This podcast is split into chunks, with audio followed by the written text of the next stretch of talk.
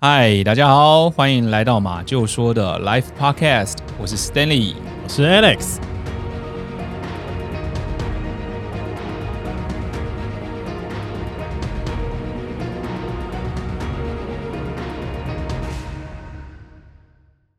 很开心呢，今天可以得到 Mixer Box 的邀请哦，来举办这一场 Live Podcast 的活动。嗯，大家知道呢，我们是一个用悬案来讲故事的频道嘛哦。对，今天呢，我们的 Life 哦会再加入一个元素影剧进来，也就是说，透过影剧呢来讲述这个悬案故事，对，依目前这个纵观来看，好吗？就是说，目前上架的这些案件来看，有许多的案件哦，都有被改编成电视剧或者是电影。哦，真的吗？哎，比如说二零一八年上映的电影《裸爱杀机》嗯，哦，它就是改编我们第三集的故事那个恐怖童谣利兹波顿的案件嘛。哦，利兹波顿拿起斧的案件，对，那 Netflix 上面的飞机炸弹客自述呢，是我们第四集大学航空炸弹客的故事。嗯，那第五集的开膛手杰克呢，更被改编成了多部的影剧哦，包含了什么约克郡开膛手、开膛手大街，甚至什么名侦探柯南都有带到开膛手杰克，不是吗？对，那个贝克街的亡灵嘛，哎、啊，当然啦，确实有一些剧哦，仅仅是利用了这个案件的标题和角色，比如什么贝克街亡灵，那个改编的量有点大啦，也比较不符合这个案件真实发生的内容。对，啊，我们就不拿出来讲了哦。但是有很多的剧哦，它确实从不同的观点，或者是更深度的、哦、去剖析这整个案件，嗯，让我们听众呢可以更了解犯案人的心态啦，或者是当时的时空背景啦，让大家可以更轻易的去推估更有可能的犯人是谁。对，今天啊、我们就挑了一部影剧来从不同的角度进行案件上的分析。嗯，今天我们挑选的影集呢是《美国犯罪故事》，公众与 O.J. 辛普森的对决。好，那这样应该就知道我们要来开始讲哪一个案件了嘛？哦，对，，没错，就是好这个辛普森杀妻案。哎，没错。嗯，那其实公众与 O.J. 辛普森的对决这一个影剧哦，是美国犯罪故哎，刚才有听到我们刚刚讲那个影集的名称对不对？美国犯罪故事嘛，哎，美国犯罪故事嗯，冒号公众 与 O.J. 辛普森的对决。对，哦，所以它的标题其实是《美国犯罪故事》里面的之一啦，哦，就是公众与辛普森的对决是里面的第一季的故事，可以这么说。对，没错。哦，那这个《美国犯罪故事》呢，已经播了两季了，这两季的故事是不一样的啦。哦，他还有第二季啊。对对对，那啊目前这个、我们今天要讲的呢是第一季，以辛普森杀妻案为主题，然后改编佛瑞图宾编著的一本《逃离人生：公众与 O.J. 辛普森的对决》这本书嗯嗯的一部影集。对，那这部影集呢，它算是播出的时间哦，是二零一六年的二月二号。哎，这么久了耶。啊，对，有一点点时间了。不过因为辛普森杀妻案也有一阵子了嘛，啊，甚至还有被改编成很多书啦。啊对因为这个案件非常的有名嘛。嗯好、然后这部戏呢，在播出之后啊，它其实是受到了非常多的好评，嗯，然后还甚至屡获大奖哦。哦，他有得很多奖，对，你知道艾美奖吗？艾美奖是这个呃音乐的，不是影剧的对盛会。就有点像台湾的金钟奖啦，嗯但它比较偏国际的，对就艾美奖嘛。嗯，它在艾美奖里面呢，就入围了有二十二个奖项哦。入围二十二个奖嘿，不这要也小太看多它了吧？对啊，然后嗯其中呢、也有抱回了大概九座的奖项的殊荣哇塞！哦。他不是说什么入围就是肯定，但直接获得肯定了啦。哇，他这命中率高达四成啊！哎、还除了这个之外，还有什么金球奖啦，嗯嗯嗯什么英国影艺学院电视奖啦，美国电影学院奖啦，美国制片人协会奖啦， 一大堆的奖项他都有获得。嗯对对而且其中这部戏哦，饰演这个女主角的莎拉保罗森，嗯，她也拿了多座的这个最佳女演员奖。哦，这个莎拉·保罗森在剧里面演的就是这个首席检察官，对对对，这个玛莎·克拉克拉。就是女主角，我们对就对称呼她女主角。嗯好，然后除了她之外呢，我们也稍微介绍几个比较知名的演员好了，让大家知道这一部戏大致上的一个规模。大家虽然没有看过，但会随着我们今天的介绍呢，除了认识演员之外，也知道呃他怎么去看辛普森这个案件的。嗯嗯，好，那演员的部分呢，大家最好奇应该是谁演这个 O.J. 辛普森吧？不就是 O.J. 辛普森本人吗？当然不可能啊，他怎么可能自己演长自得己？呃超像的欸、他是对，他是小古巴古丁演的，啊小古巴古丁对，他有演过那个《珍珠港》。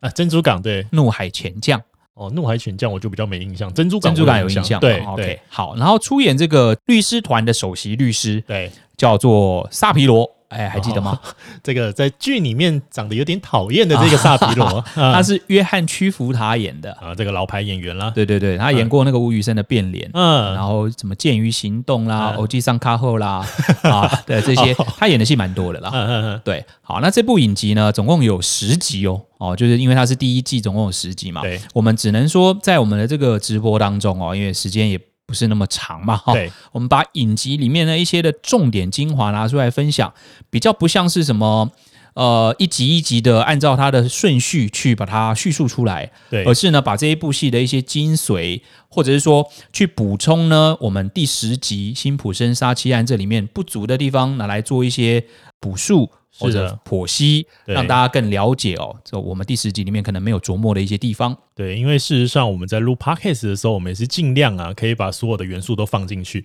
嗯但是因为时间的关系啊，如果我没记错的话，我们《辛普森杀妻案》这一集我们录了大概快一百分钟、欸，对啊，对，啊，事实上这个已经是而且还是蛮长剪过了，对对，我们哦稍微修剪之后还有一百分钟，所以如果说我们把所有的东西都交代进去的话，可能会不知道几个小时了啦哎、。不过我觉得我们还是要稍微满足一下，在我们频道现在在听直播的观众里面哦，有一些可能没有听我们讲这个第十集辛普森杀妻案的故事的，嗯对或者对于辛普森杀妻案的了解度比较没有那么高的，对的一些朋友呢，来简单描述一下我们第十集在讲些什么，让他们比较好来吸收我们后面或者是说我们的这个影剧里面的一些补充。对，当然可以的话，最好还是大家先去听一下我们之前录的这个《辛普森杀妻案》的 podcast。对啊，那今天呢，我先跟大家稍微回顾一下啦。好这，个辛普森杀妻案呢、它其实是在美国史上啊一桩非常著名的案件。没错，啊，那这个案件呢，它的这个主角啊，也就是被告，他事实上呢是美国这个黑人美式足球的运动员。嗯，他除了是这个 NFL 的运动员之外，他还是里面非常有名，得过 MVP，最后进了名人堂哦对的这个 OJ 辛普森。 ，Yeah，哦，那这个 O.J. 辛普森呢，在他退休后的第九年呢、啊也就是这个一九九四年六月十二号的晚上，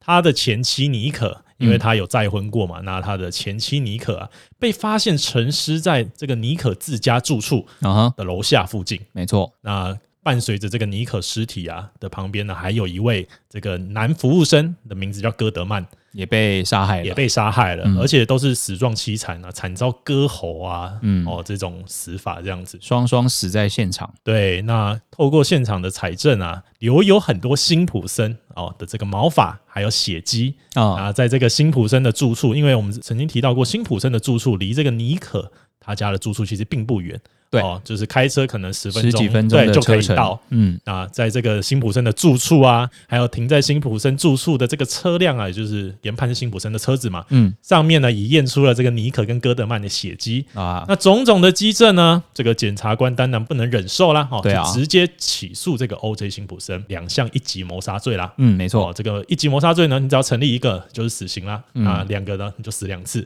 啊。对，那我们在节目中啊，就是有说到这个辛普森的豪华律师团，嗯因为他很有钱啊，辛普森本人很有钱，他对啊请了明这个星。球员嘛，对他请了这个豪华律师团呢、啊，如何一一的把这个铁证啊，一个一个的击破对，哦，然后检察官这边呢，又在这一起案件里面呢、如何犯下一些低级的错误，最后呢，导致这个陪审团呢，最终竟然一致全部通过这个辛普森就是无罪的这个判决。无罪释放，这中间当然有很精彩的这个攻防的片段啦、对啊，哦，所以说这个美国犯罪故事《公众与辛普森的对决》里面。有一些我们当时没有讲到的时空环境，对，还有一些背景啊，我们在这边今天的这个 live 直播里面可以跟大家好好的来聊聊。好。那我们现在想要一开始就先聊聊呃这个非裔的美国人，也就是黑人啦嗯哦，在一九九四年呢当时的一个处境。这一部影片哦，在呃一开始的切入点就很特别，哦，他并不是就直接切到了所谓的辛普森的脸上，然后开始他的当时的生活或什么的哦。对对，这部影集呢的第一幕哦，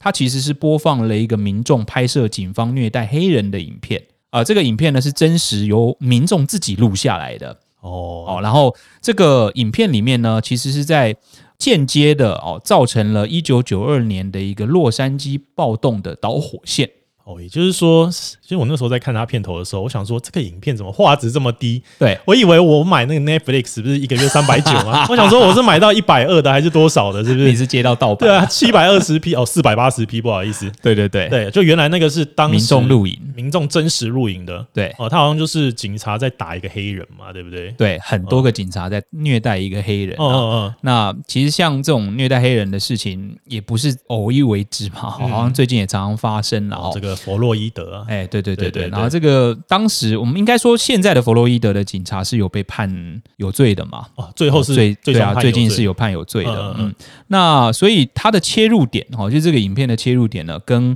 我们当时在讲这个 O.J. 辛普森杀妻案有一点点不一样了哦，嗯因为我们并没有提到背景因素。对我们就是呃，案情发生了什么讲什么。对但实际上呢，如果我们没有考量到一些背景因素，嗯也许呢就不会知道为什么到最后会被获判无罪嘛。哦，而且是一致判无罪。对，那感觉上这一部影片呢，就会应该是这么说啦，他觉得这个背景因素呢，对于后面的判决是有影响的，嗯，他才会从这个切入点来告诉大家哦，所以就是你刚刚说的非裔美国人的这个，处境，在一九九四年。好，对那我刚刚提到说，这个民众的这个录影哦，变成了一个在一九九二年的洛杉矶暴动的导火线。嗯，所以呢，我们要先来讲一下这个洛杉矶暴动了。哦，洛杉矶暴动，对那事情呢是从一九九一年开始的，对也就是刚刚的这个影片的发生的时间啦。哦。嗯，这个时间呢是在一九九一年的三月三日，嗯有一个叫做罗德尼金 （Rodney King）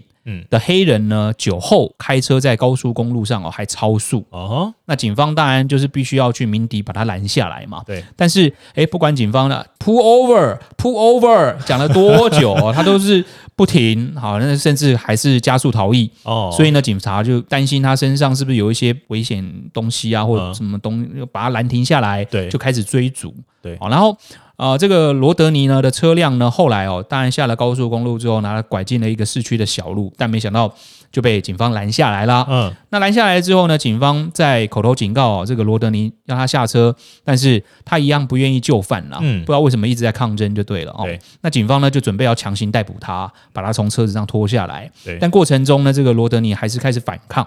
那四个远警都没有办法制服他。如果大家现在在网络上搜寻一下这个罗德尼金，你会发现很快啊，他是一个很高大的黑人，哦，也长得很大只，就对，对，，长得很大只。嗯，哦，所以四个远警呢，几乎都没有办法能够制服他。对，那于是警长呢就决定使用高压电警棍去击打他啦，就是强制要把他呃压制下来。就是有点类似电击棒加警棍的这种这种组合了，对，嗯好、那当然开始打了之后呢，也还没有被打一下就停下来哦，嗯就被打倒了。这个罗德尼呢又迅速的站起来。又站起来，对，那当然这个警方就更气 了嘛， 好像不要就是希望你要就范啊，好好配对合，对你又不愿意，那现在打了你还是不愿意，那就越打越多，越打越多嗯啊，直到最后打了他五十六下之后啊，这个罗德尼才求饶，嗯，那警察呢才让他才把他上铐哦后送到医院。对，那我们刚刚不是提到说民众有录影吗？对对对，那这个录影呢，当然他不可能从高速公路上就开始录嘛，对，那这个民众也太强了吧？嗯，民众呢其实是从他自己的住处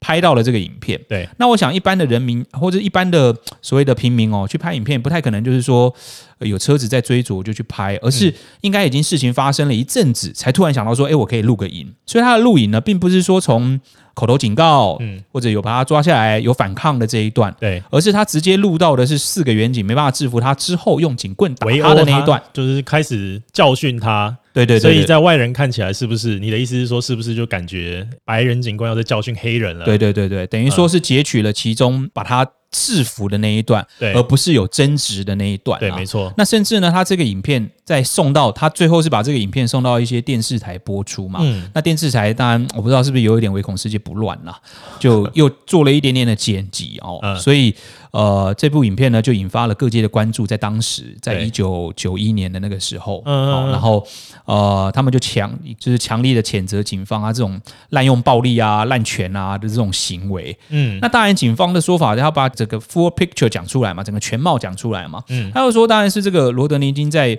高速公路上面连续闯了很多的红灯啊，他有怀疑，他们有怀疑他有吸毒啊对。那拦停之后呢，又强烈的拒捕啊，所以才导致有这样的行为。哦，对，那这个罗德尼他自己是表示说，他才刚被假释出狱啊。对，哦，他怕被取消这个假释资格，毕竟有喝酒嘛，毕竟有超对速啊，嘛因为他有酒驾嘛，对啊。嗯，那最后呢，检方还是决定哦起诉这个，就刚刚我们提到四个去制服这个黑人的远警，对，好、去把他们起诉出来。嗯好、然后法庭呢，在一九九二年的四月二十九号宣判，这四名远警呢，并没有过度的使用武力来嗯逮捕这个嫌疑人，对，因此呢，四名远警遭到了无罪释放。这可以想象，应该很多人很不爽啊，哦，所以这个所谓的洛杉矶暴动，并不是这些民众看到了新闻上面播放了黑人被打的影片，不是这个时候发发生的，嗯，而是这个宣判完了之后，开始我们刚刚前面提到的这个洛杉矶暴动，对，假设如果有一些处分的话，或许这个暴动就不会产生，就有点像弗洛伊德现在这个案件，其实是有被判有罪的。嗯，对对对，对，好，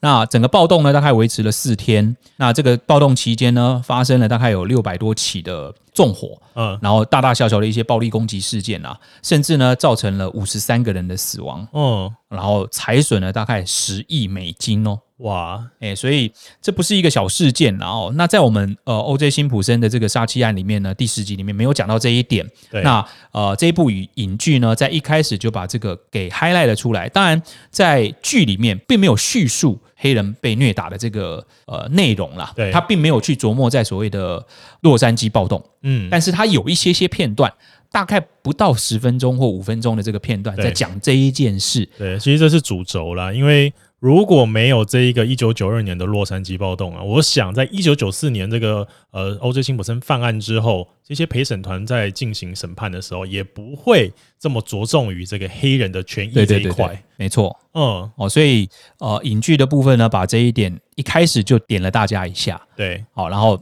总而言之呢，在这个暴动完了之后，呃，也有人被拘捕，也有人被判刑。嗯是的然后再来，我们聊一下就是 O.J. 辛普森，嗯，他在这一部戏里面呢，或者是说他本身在那一个时代呢，被塑造成怎么样的一个角色？事实上，O.J. 辛普森呢、我们前面有说到，他是一个 N.F.L，也就是美式足球的运动员嘛。没错，那这美式足球运动员呢、呃，Stanley，你一定知道这个 Kobe Bryant 啊，或是 LeBron James 这种 NBA 的球星，对，他其实不仅仅只是一个球星或者运动员，嗯。他在很多的心灵啊、身心灵方面都鼓舞了很多人啊啦、对，很多人是以他们为目标来对过自己人生的。对他已经不是一项运动了哦，它是一个生活的皈依、嗯哦，或者是说，如果我今天正在遭受一些苦难啊，他们是我的一个心灵的出口。从他们身上看到了态度。对，那怎么说呢？因为嗯 O.J. 辛普森啊，是事实上也是很多当时美国人心中的神嗯，哦，讲到这一点，我可以中断一下、哦，哎因为你说呃，我有看过一部算是也是电影啦，嗯哦，是 Michael Jackson 的最后一部电影叫《This Is It》，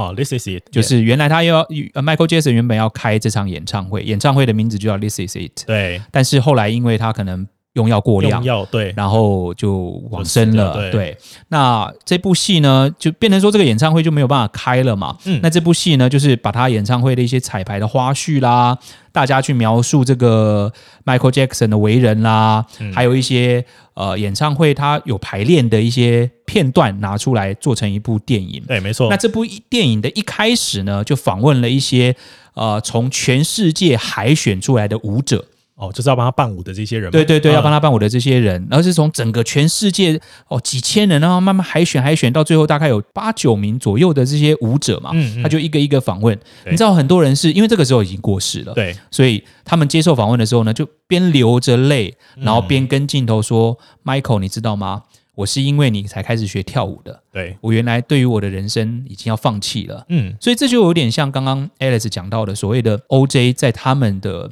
这个眼中是什么样的一个人，对他们的启发是什么？对，已经不仅仅是一个运动员。对哦，那这个 O.J. 辛普森呢、他鼓励了许多的，不管是黑人或白人啊，嗯哦，他他们改变了他们的一生。那因为呢，O.J. 辛普森事实上小时候很穷，那他是一个白手起家的黑人。嗯，呃，在这一部剧里面呢，我有一个最印象深刻的时候是，我们刚好提到这个黄金辩论律师团嘛，对不对？嗯这个对豪华阵容，对里面的这个一个也是相当为黑人发声的这个黑人律师，他的名字叫强尼科克伦。啊，对对哦，对强尼科克伦呢，他在剧中啊啊，有叙述一幕啊，他是说，曾经我在我人生最暗淡无光的时候，嗯那一年呢，我考试失利啊、哦然后呢，我的呃妻子离我而去。那一天夜里啊，我回到房间里面，打开电视，刚好看见 O.J. 辛普森参加一场比赛嘛，嗯，哦，那他一直被撂倒，因为 O.J. 辛普森他是一个跑锋，对，哦，他就是要带球一直往前对冲，往前冲的那一哎要个人打。正的，嗯可是，在往前冲的过程中呢，会一直被撂倒嘛一？定要撂倒他。对，，那撂倒了以后呢，O.J. 辛普森又站了起来，嗯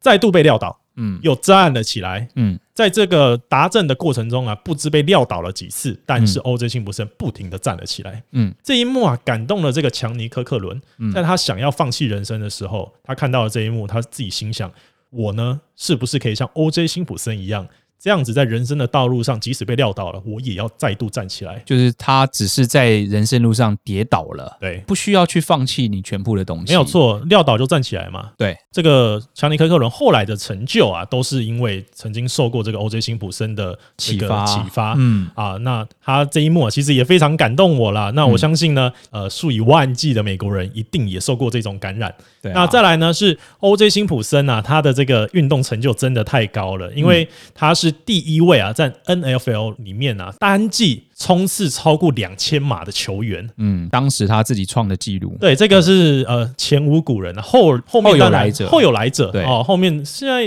大概也才四个左右的球员保持这个记录诶，但是嗯 O.J. 辛普森是第一个冲刺超过两千码的这个球员、嗯哼，啊哦，所以说后来入选名人堂这也不意外啦。当然，哦，那这件事情啊，发生在一九九四年啦。那时候洛杉矶暴动刚结束两年嘛，我们刚对说到洛杉矶暴动是一九九二年，嗯所以有许多人啊都认为 O.J. 辛普森怎么可能是凶手？嗯，他一定是被栽赃的。而且不要忘了哦，那四名远警是无罪释放对 哦，，他们觉得这个洛杉矶警方又要栽赃黑人了，想要啊把这个 O.J. 辛普森从我们心中神坛这个位置给他拉下来。嗯，哦，这也是造就了为什么最后其实这一起案件呢、它变成一个公众愤怒哦，很多人想要把它绳之以法，但是有更多人认为不可能啊，他不是凶手。对好、那在这个案件里面呢、我们还要讲到另外一个元素啊，就是这个豪华的律师团成员了、哦，对，这个辩方律师团呢、啊事实上他们的时薪啊是以一个人一个小时六百美金在计算的哦。嗯，哦，如果没有这个律师团，我敢说，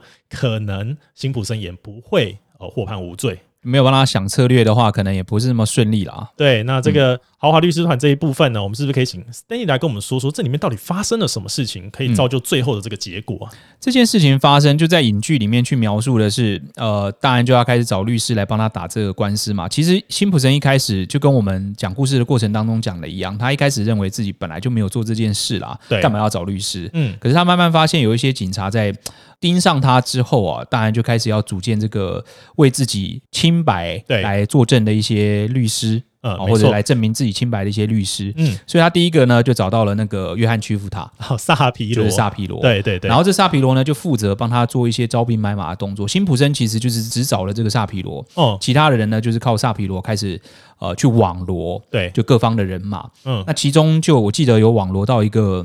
呃见识专家哦，在这边我附带一提，就是这一部戏哦，如果我们刚刚讲有十集嘛，对，但是如果你看完了前大概七八集或者前半段啊嗯啦，我们分上下半场的话，你看完了上半场，你会发现这部戏里面呢，其实没有要刻意营造谁是坏人，对就是说辛普森是不是坏人，并没有，他没有营造辛普森是坏人，对，他也没有营造检察官是坏人，嗯就是所有的人都在做他们认为正确的事情。对我们去看这个影片呢，不会觉得说，哎呀，他明明就有不会，就是他本来就没做，他扮演就是没有做的这个角色。对，那当然，检方呢就是扮演他就是有做的这个角色，嗯并没有刻意的抹黑任何的，比如辛普森或谁。是但是唯一呢，在这个戏里面扮演坏人的，嗯我认为就是这个萨皮罗。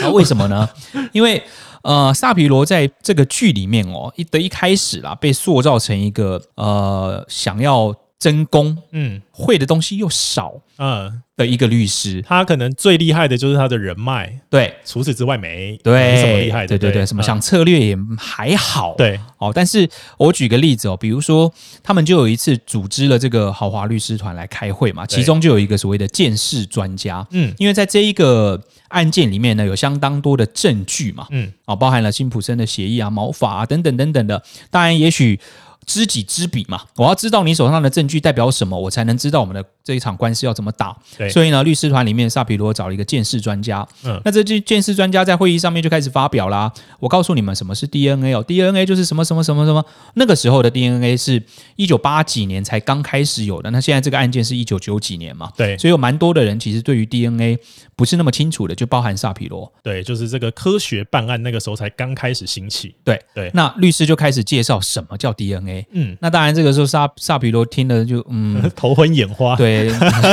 然后呃，当然他就最后这个呃所谓的鉴识专家就是说，你其实你们不用去争论这个 DNA 有没有可能验错啦，或对者说你验到了一个 DNA，它的准确度多高，那是铁证了啦，嗯没有办法在这上面争辩。对然后当然萨皮罗这个时候听完之后，就嘴巴张着流着口水啊，当然没有那么严重 啦，就是嘴巴张那。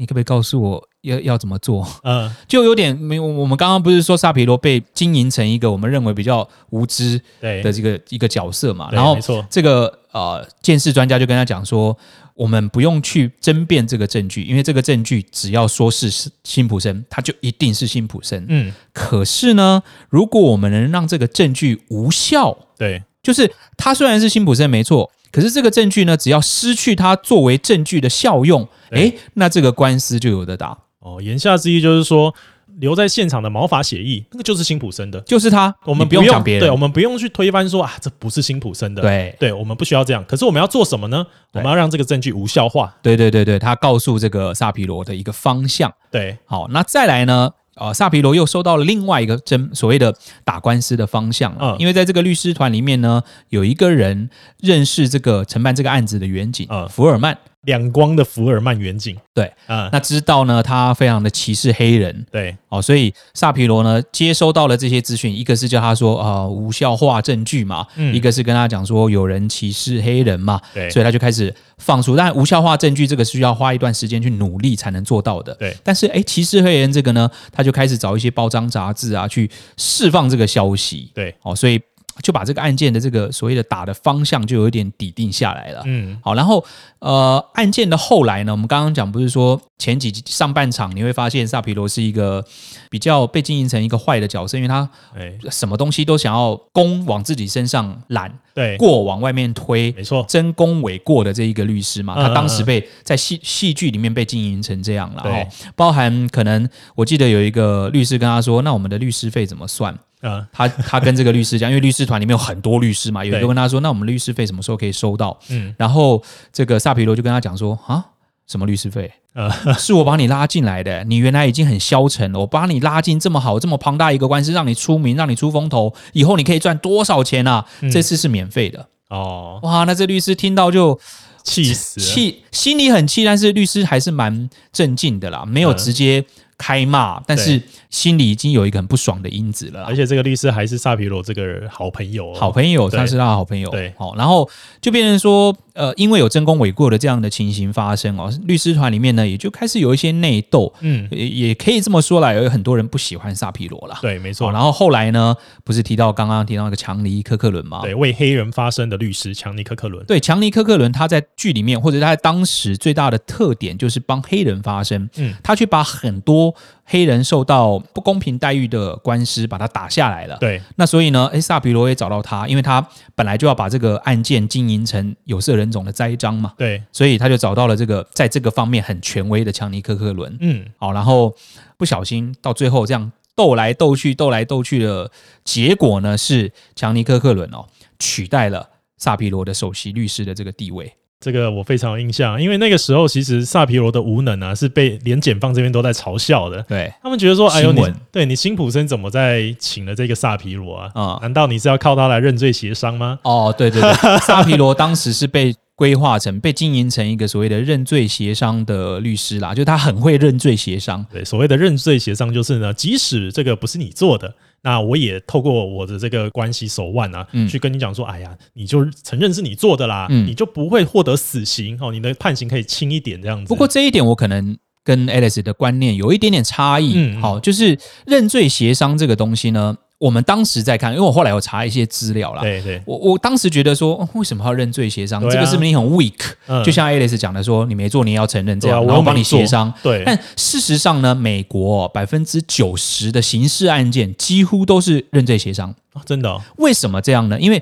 其实检察官只要能够去起诉这个犯人，嗯表示我手上握有非常强大的证据，哦我才能去起诉他。了解，不然，呃，花费了那么多的公堂，结果我我竟然诬告，嗯，那嫌犯还可以告政府诬告罪，对对，那对这样子政府损失了多少钱？所以百分之九十的案件呢，其实都不是靠所谓的。法庭攻防，嗯或者说靠陪审团对去做的宣判，有百分之九十的案件几乎都是认罪协商。哦所以真正做完功课之后呢，会发现说，其实应该说，美国的检察官对于起诉犯人，或者说包含台湾，我认为也会是这样啦，都是很严谨的，要把所有的证据啊、呃请他们收集到了之后，我们再来决定起诉。对所以我不知道大家看新闻或看一些。报章杂志，你们会会不会对于“起诉”这两个字有这么高的敏感度？嗯就是哦、呃也许听完我们今天节目的朋友们哦，你以后看到了“起诉”这两个字，你心中的思绪就要是哇，有强烈的证据证明他有做。可能原本都会认为说，只要有嫌疑犯这个落网了，我对们就直接起诉了。但对事实上也不是那么简单，不你是必须要哦先去做一些化验，你要收集了所有的证据之有后，强烈的证据，你才去起诉。对，要不然你只能拘留，对不对？嗯起诉是我手上，我觉得就是你，我才会起诉你。对对，嗯所以以认罪协商的意思是说，因为萨皮罗判断到警方那边或检方那边已经有那么多证据了，我们好像打不赢了。当然，这个好像也是把它经营成一个无能律师的一点啦。对就是你心里就是在讲打不赢了嘛，你的你的当事人都跟你讲说不是我了嘛，对，因为欧洲辛普森一直说不是我杀的，对啊，对，但是他就一直想要认罪认罪，所以在影剧里面呢，会觉得啊，怎么你不去争取这个你的呃受雇人对，的一个权利？你的老板呢？你对啊要为那是你老老板板做事啊，哦，而且还记得我们第十集有讲辛普森，他不是后来有逃跑一阵子，对就找不到他，然后他在车上，在在他野马车上，然后警察不是在后面追他，那个很有名那个还照片我们的封面，阿尔科林斯开着车载他的那个对地方，对对对对。那逃跑了之后呢，在这部戏里面哦，就是萨皮罗就出来了，嗯因为警方到他的房子里面去抓嘛，那萨皮罗说他不见了，他跑掉了。啊哈，那很多人就觉得是你包庇这个犯人，萨皮罗包庇这个犯人，让他逃跑，让他趁缝可以逃跑。对那萨皮罗就出来拿着，因为他辛普森有留下一些类似遗书遗书的东西嘛，对他就先念了一下遗书，然后再跟镜头讲：“我呼吁呢，你出来自首，嗯你会逃跑呢，其实不是我的问题，嗯不是我指使你的，对就一直在袒护自己的清白。然后这个时候，那个科克强尼科克伦哦，对就啊也看了这一幕，因为这个是一个很轰动的案件嘛对，看了这一幕，然后就开始批评这个萨皮罗说。呃，你在帮人家打官司，不要说那么多我好吗？对，他就是比较他在意自己的这种名声大于这个老板托付给他的这个责任，对，对。所以这个是我们看这部戏觉得啊，他把呃这个萨皮罗经营成这样，但实际上是不是这样不知道。但是嗯戏里面呢是这么描述的，也许有一些些迹象可以表示有这个可能啦。嗯，好，没错。那再来就是，我我觉得大家应该知道，我们戏呃我们的这个故事里面有讲到一个还蛮重要的转泪点，除了这个福尔曼之外，就是辛普森戴那个手套。对然后我记得我记得剧里面有一幕很很好玩哦，因为那个手套被成为证物拿到这个法庭上呢，他可能有一个休息的时间，然后这个萨皮罗呢就很北吧的走到这个证据旁边，然后就把这手套拿起来戴戴看，对，然后哎偷偷诶拿起来戴，发现好像有点小，嗯，然后就把它放着。然后这个时候都没有人注意他，不知道为什么可以做到这种事情，巨啊，感觉对啊，感觉应该不能去碰这种物证的啊，对他对就自己往上带，然后有点小，然后他那个时候他已经不是首席律师了啦，嗯他就告诉那个强奸科克伦说：“哎、黑乌卡水哦，那个手套啊，连我都戴不下了，哎呀更不要说手比我大的。你们想办法让辛普森带对，哦，所以才会有后续的那一幕嘛哦，就是他们去激怒这个检方，对，对让检方说，不然你叫辛普森戴戴看 啊。对啊，没想就是他的啊，对嗯结果一戴发现有点小这样啊、对对哦对所以这个辛普森戴上手套呢是被强尼科克伦激的，嗯，哈哈，这部对这部剧里面是这样讲的。对，好，那再来当然就是我觉得啦，有点可惜的是。哎，记得我们在讲故事的时候讲到李昌钰博士嘛，哦，对，他是负责在做一些刑事鉴定，鉴定的，好、证物的鉴定的。那这个故事里面真的有这个李昌钰啦，他真的有包含我们看了网络上的一些法庭审判的影片，李昌钰博士呢真的有出来讲解每一个证据。对，可是这部剧里面呢没有李昌钰，哦，我觉得应该是因为找不到找不到长得像李昌钰博士的人 啊，他里面每一个人都长超像的、欸，对，呃，这个神还原，就是不是说没有李昌钰来演，而是没有李昌钰的这个角色对对，对在这一部戏里面嗯，对，没有 Doctor Lee 这个对角色在里面。对对好，哦然后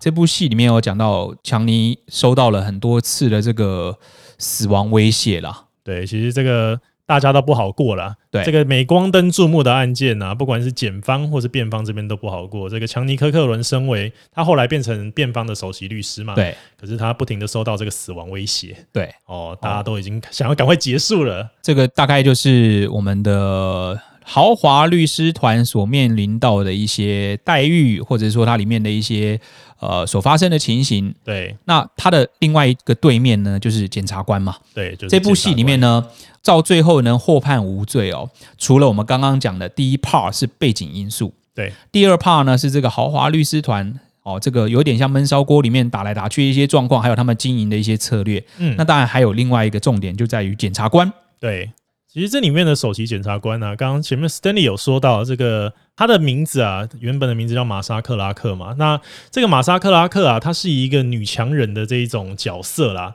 哦，她在以前呢、曾经承办了二十起的谋杀案件中啊，只失败过一次哦。她就像一个拳王一样，女拳王一样，嗯哦，是一个明星检察官。很厉害的人。对，非常厉害。但是呢，他这个人啊，你不能说他邋遢，只能说他的造型比较跟不上所谓的时代。啊，啊、因为可能在这个九零年代开始啊，美国的女性啊比较有这个女权主义了嘛，所以他们会打扮自己啊，不再那么严肃，不再那么拘谨。嗯但是这个玛莎克拉克她的造型啊，她的形象啊，她的发型啊，都很像上一个世代的人 啊。哦，她就是一个卷卷长发嘛，然后啊穿的衣服都是那种很利落。那个时候的女生可能喜欢穿的这种比较裸露啊，或者说比较花花俏俏一点，但她就是很这种一拘丝谨不苟、很拘谨的这种装扮。不善于打扮，对，那印象中啊，他的这个上司啊，竟然还跟他说，因为他能力强，这是众所皆知。但是他的上司就跟他讲说，诶，你这个呃服装要不要改一下？整体造型要不要换 一下啊？ ，settle 一下，对我有认识这种时装界的人哦哦、你先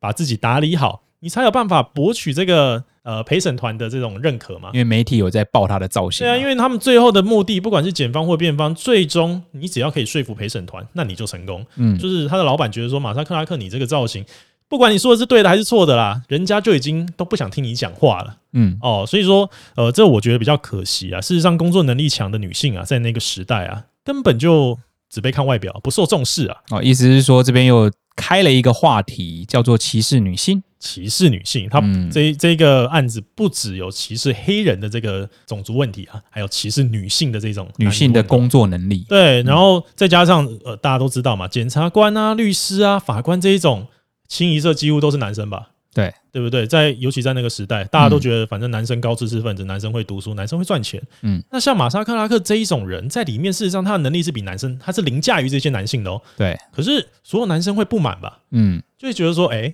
这都是我们男生的地方，你怎么，哎，你你进来这边做什么？嗯，小心我修理你。哦性别不平等，对性别非常的不平等。嗯嗯，那同时呢，呃，玛莎克拉克他在打这个辛普森的官司的时候啊，他自己私下啊、其实还有背负另外一个官司嗯，哦，就是他的这个离婚官司。离婚官司，嗯、刚好在就在那个时候啊，她要跟她的老公就是分开嘛，对那要争取这个监护监啊权。护权，对，小要朋友争取的，，没错。这个监护权的争取方式啊，当然是会问儿子说：“请问妈妈有没有每天陪照顾你啊？对，然后对你好不好啊之类对的，，有没有煮饭给你吃啊？哦，有没有你功课不会的时候教你啊？嗯，但是玛莎克拉克这么忙，是不是有时候都没办法做到？在这个案子里面这对么重要，尤其呢，这里面有一件事情啊，就是有一天这个法院临时要加班，原本、哦、对对对原本好像是三四点就要结束的东西嘛，哦，因为提了一个临时动议嘛，，对，提了一个临时动议，那你哦好必像须是说什么。哦，辛普森这边有一个证人，因为不堪媒体的骚扰，嗯他原来要出庭作证，对，比如说可能是在三天后，没错，但是现在媒体一直不断的骚扰他，或者说呃一直受到一些外界的压力啦，因为全世界都这么注目这个案件嘛。对然后这个证人呢就是想说，我想要他好像不是不是在这个国家嘛，哦，他对要回他自己的国家。对于是呢，跟这个律师团说，我能不能提前出席？对对，那对这个律师团就提了这个临时动议。嗯那原来这个检方是不接受的，因为该什么时候出什么时候出嘛，嗯原来不接受，但是因为提的临时动议就是不是说一边拒绝就可以结束啦，就开始要在法呃这个庭上做讨论，是没有呃这个陪审团的，对大家进行讨论。对，那但是要讨论就要花时间嘛，所以这个时候法官好像是请所有的这个陪审团就先退席，对，先离开，然后我们开始讨论提前出席的这件事，没错，大家赞不赞成？嗯，对对，然后法官啊，这个伊藤法官把所有的陪审团大费周章的先请离开，然后他已经主持好这个程序之后，他就说：“那我们晚上加班吧。”这时候马萨克拉克团举手说：“不好意思，我不行。”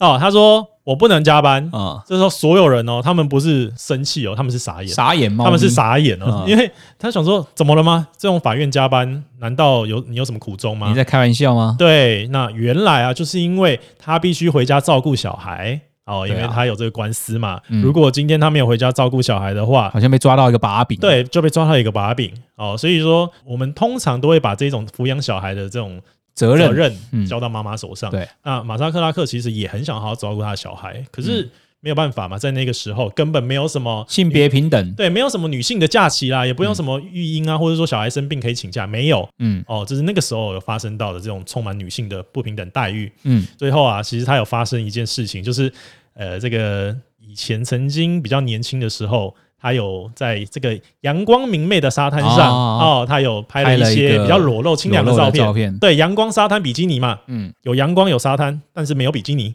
哦哦，就是有他裸没有露，对他没有穿任何东西，然后被拍到照片嘛，然后嗯这个照片呢、竟然哎就大家在不用去特别看这部剧，里面没有这张照片，只 是说有这张照片被刊登出来。哦，对对，那个时候就被拿到媒体去大肆炒作啊。那这时候，这个马萨克拉克当然哇，他就觉得说自己跌到谷底啊，这么以前的事情，而且这跟他的工作无关，对吧？对啊，竟然被大家拿出来放大检视，嗯嗯哦，所以说这个检察官啊，女性检察官在那个时候真的她已经身心灵憔悴了，嗯，刚刚这种歧视其实也不是只有黑人身上会遇到啊，白人也有嘛。像刚刚对这个照片被刊登出来，媒体呢在笑他的造型，这些对他来讲都是一些歧视嘛。是的，但是这种歧视哦，落在了黑人跟白人身上呢，在这一部戏里面所表现出来的结果是不一样的。没错，黑人受到了歧视呢，可能就莞尔一笑，因为他们天天受歧视嘛。嗯，你今天骑我一下，明天骑我一下，我就习惯了。 啊当然，对他们来讲，这个是不公平的。他们对嗯想要去，他们想要去纠正这个情况，但是他们常受歧视，所以呢，他们觉得已经心灵很强大了。没错好，但是白人一受到了歧视之后呢，就是崩溃、哦，暴躁哦，因所以为他们从来没有受过这种待遇哦，对，所以这个不知道也是是不是这个戏里面想要去表达一个隐含的意思，就是说，呃，这部官司在打的过程当中呢，可能双方都有受到了压力，嗯，但是有一方呢在压力之下表现得更好，对，但是另外一方呢在有压力之下表现得很失常。哦那我想不用我讲，应该大家都知道哪一方是所谓的更好，哪一方是失常嘛？哦，哦，这个白人这一方就是所谓的失常嘛，对啊，，但是在黑人这边呢，就是他们的日常嘛 对啊，哦，对不对？对，没错，那我们讲完了这一些检察官的这个部分之后啊，其实还有一个非常重要的部分啊，就是这个陪审团的部分。就案件就靠他们审了嘛。对啊，这个陪审团跟法官啊，其实在这个案件还有这个剧里面呢、啊，也是举足轻重的角色、欸。哎，这个陪审团哦，其实我们在戏里面有讲，而且应该是说我们还在蛮多集里面有讲到陪审团制这对种东西。嗯嗯哦，那陪审团基本上是十二个人组成的。对，那比较小的案件呢，最少可以降到六个人，但是如果六个人以下，嗯就是违宪，违他们的宪法。哦，所以基本上一定要六个人以上。那大的案件呢，可能会所所谓的十二个人。对对对，好、然后这个陪审团的选择嗯都是由这个所谓的辩方跟检方他们各选六个嗯，这六个人呢，在辩方当然没有问题，辩方指的就是辛普森这一方，对他当然没问题，他就是选六个黑人，选黑人啊，因为黑人会挺黑人嘛，对尤其没是错在当时这个历史背景的状况下。嗯没错，那白人这边，也就检察官这边呢，他们为了哦不要落人口舌，嗯，就是你知道这部戏里面，就像我刚刚讲的，强尼科克伦是这个所谓的辩方的明星律师嘛，他没有别的想法，我就是要打赢，我不管你外面怎么说啦，你对骂也好，你揍也好，反正我就是要打赢，嗯所以我所有的策略呢，就是想到怎么去打赢这场官司。对，但是检嗯方这边呢，就有一点不太一样，他的这六个陪审员呢，他有挑了几名黑人。为什么要挑黑人呢？就是想说，哦，如果他被判有罪了，也不能说我全部挑白人啊，对嗯不是我刻意扭曲这个事实啊。所以他在这个这个陪审团里面呢，也挑了几个黑人进来，就是有这个社会观感的问题。社会观感的问题。对，哦，所以陪审团呢是由大概九个黑人跟三个白人所组成的。嗯好、嗯嗯，然后呃，其实陪审团大家不要看它感觉上是可以决定一个人的生死，对，其实陪审团叫做义务制，嗯，就是你不能说你不，就像我们当，呃当然现在当兵好像是，你是不是要说有点像什么教招，对对对对对对对对，就是你必须得去，抽到你你就要你去？就是要哦，所以他们是一个义务制，嗯哦，然后呃，很多人其实不愿意去， 哦，不愿意去啊而？不是我们现在脑中所想的，哇，我可以判一个人有罪没罪，他们其实很多人不愿意去啊。啊，但是这个案件呢，当然可能不完全是这样，因为对牵扯到了这么啊，有可能觉得在里面的话，我就出名啦。对，对甚至是这个案件我一定要去参与，甚至对我要去了解，嗯因为它是一个很重要的案件。对，没错，所以在这部戏里面呢，有很多这个陪审团一开始被选进去之后都很兴奋很。开心，很兴奋，然后甚至他们是要集中住宿嘛？对对他进了他的这个住宿的房间，那大家可以想象一下，你自己去呃出国旅游，嗯对你开了那个房间之后，就 哇轻松，把嗯东西丢在，把那个行李放在旁边，然后自己就跳到床上。哎，对这部戏确实这样演的哦。对他一对进房之后，把房门打开， 耶！他可能因为他是黑人，他可能平常的生活环境没嗯没有有这那么好好，对对，一进去之后就觉得哇，好棒哦。然后他打开准备要看看电视，打开电视柜之后发 现只有电线，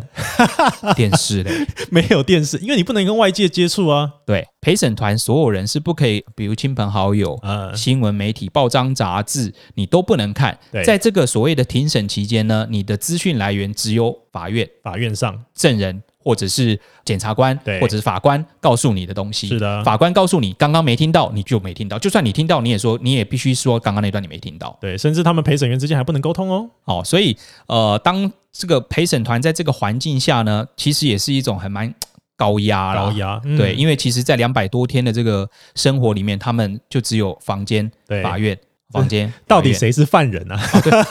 不是不一定是房间跟法院，他们好像还会放个风，会带你们稍微出去玩一下。嗯 啊啊，哦，啊那也就在这样出去玩的过程当中呢，陪审团当中哦，也也说他们受到了一些种族歧视的问题。对，因为这里面有一样有黑人有白人嘛，对，然后他就发生了一个小小型的种族歧视。对，好像我记得，好像就是说，这个庭警啊，总是带我们黑人去逛我们不喜欢的百货公司啊、啊。就比如说，我喜欢逛这个大圆百，对你就硬要把我带去什么微风，哦啊明明两个是差不多，但我就喜欢逛大圆百啊。他们有他们自己偏好的一些产品吧？对对，然后他就说，哦、他只给我们逛半个小时，但是给白人的那一些陪审团逛一个小时， 所以那个时候那个法法官听到他傻眼，他说：“哈，红豆泥你们这里也种族歧视啊，对 啊，对啊。 所以法官好像还问他们是你们喜欢逛的是哪一？”个对，？他说：“啊，你们真的喜欢逛这个大圆百啊？”我说：“我不知道。对啊，甚至因为这样子哦，就是感觉上好像是有一些所谓的法警，是不是？对就是因为是法警带他们去逛的嘛。对，那是不是有歧视他们？所以他们就把这一系列的法警全部都撤换掉，全部换掉。原本照顾他们的法警，可能他已经开始聊天啊，已经很好的法警全部撤换掉，对换一批新的回来。嗯那你知道新的进来之后，尤其是又听闻前面发生这件事之后，哇，就是一板一眼啦。对对，完全不会跟他们在嬉笑怒骂。对对对对，想说把你们当朋友，结果你们这样举发 我，所以新进来的这些法警进去之后，就是嗯，yes 对， no，就是 sit down please，更高压了，对不对？对对，就比较不是这么友善了。对，好，然后这个时候也发生一个插曲，就是这些陪审团有一有一次准备要出席的时候，啊拒不出席，就是我不愿意出 席。对就法官在台庭啊，请陪审团进场，然后没有人进来哦，所以基本上呢，这个他们受到的压力真的也不小。嗯，好、那再来呢，就是这个福尔曼的这个录音带哦，到最后呢是呃法官决定呢公布一些，而不是全部，对，对让这对嗯些陪审团来听啦、对好、来让他们去透过这个呢来判断这些证据是不是有效。对，主要是这一起案件到后来变得有点全民陪审了，你知道吗？因为他们这种东西都 live 的啊，或者说你至少录播嘛。嗯可是这里面好像每个人都可以施加压力给法官啊、给陪审团啊什么的。对，对，因为全民参与了啊。那这个案件到最后，当然在这么极大的压力下，嗯，这些所谓的陪审员们哦，他们心中只有一个想法， 对，就 I wanna go home，大家都不想干了我。想回家，真的太累太累了。对，然后感觉上到底关的是谁？到底是关我还是关辛普森？ 我对都啊搞不清楚谁是犯人呢、所以他们在这个整个庭审之后啦，嗯，我记得戏里是这样演的，就是当这个法院已经把所有东西该走的流程全部走完了之后，对，那当然所有的义务都已经尽了，嗯检方的义务也尽了，辩方的义务也尽了，两边都使出了全力，嗯在这个舞台上表演完了之后呢，下了这个舞台，大家开始约，哎，你要去哪里度假？哦，对，因然后为以为要好久的这个对对审对对判对嘛，对不对？包含检方那个女性检察检察长，对她也说我要好好休息一对下，对对对，结果没多久就很意外的被抠说，呃，他们已经有了共同的共识了。我记得好像三四个小时而已。对他只花了四个小时就讨论出最后的结果那。个伊藤法官呢、啊他在接一个电话，他就说：“你在跟我开玩笑吗？”嗯， 他吓死。对，那背景就是我们刚刚讲的，其实这个陪审团们哦，嗯已经压力锅对快炸了啦，他对想要回去了啦。哦，对所以在这个庭审之后，我记得有一幕是。呃，他们在讨论有没有罪的讨论。那有一个白人呢，还是勾哦，他还是觉得辛普森是有有罪罪。那这些黑人就开始讲说，为什么呢？就开始一场激战了、对他也不想要跟他们争了，就嗯无罪了。对，好，就感觉上这个案件呢，到最后大概花了四个小时，就判了一个所谓的一致无罪对，的一个宣判。是的所，以这个案件呢，我们从这个豪华律师团，还有它的所谓的历史背景，前面嗯讲的是历史背景，是。然后豪华律师团辛普森本人跟这个检方、辩方做了一些所谓的分析，在这部剧里面呢，针对他们来讲了一些故事。嗯这个案件到后来，呃，还是有两派人，嗯，有一派人呢，还是觉得他就是凶手。对，没错。啊，理论基础是什么？理论基础是因为辛普森对这个尼可啊有长期的家暴史。哦，那这个剧中其实有提到啊，辛普森呢，他不仅啊会打尼可，这是大家都知道的，而且啊，他最重要的是，因为他名利双收嘛，他甚至把尼可啊当做自己的财产，就是说他觉得尼可是自己的东西啊。那这里面最夸张的是，有一次他就跟尼可一群姐妹啊，就大家在吃饭嘛，他就跟这群尼可姐妹说，其实尼可大概就是我的玩具啦，哦，这种感觉。他不觉得她是他老婆，是他尊敬的太太。他就说，嗯，她大概就是我的玩具之类的。而且他前前后后啊，辛普森有高达八次的这个报案记录啊、这个报案记录是不得了的啊、警方是要做笔录的，好不好？所以我认为啦，这个也是很多人觉得他是犯人的原因哦，因为没有其他人啦，对除啊了，辛普森会打老婆之外，还有谁会想要杀尼可呢？对啊。哦，大概是这样子。那也有一些人认为不是，对不对？我我想就这两种啦。对啊是的原因就是因为不是他还有谁？对，那但是不是的人呢？不是的人，大概就是因为刚刚说的嘛，他是黑人的这个神，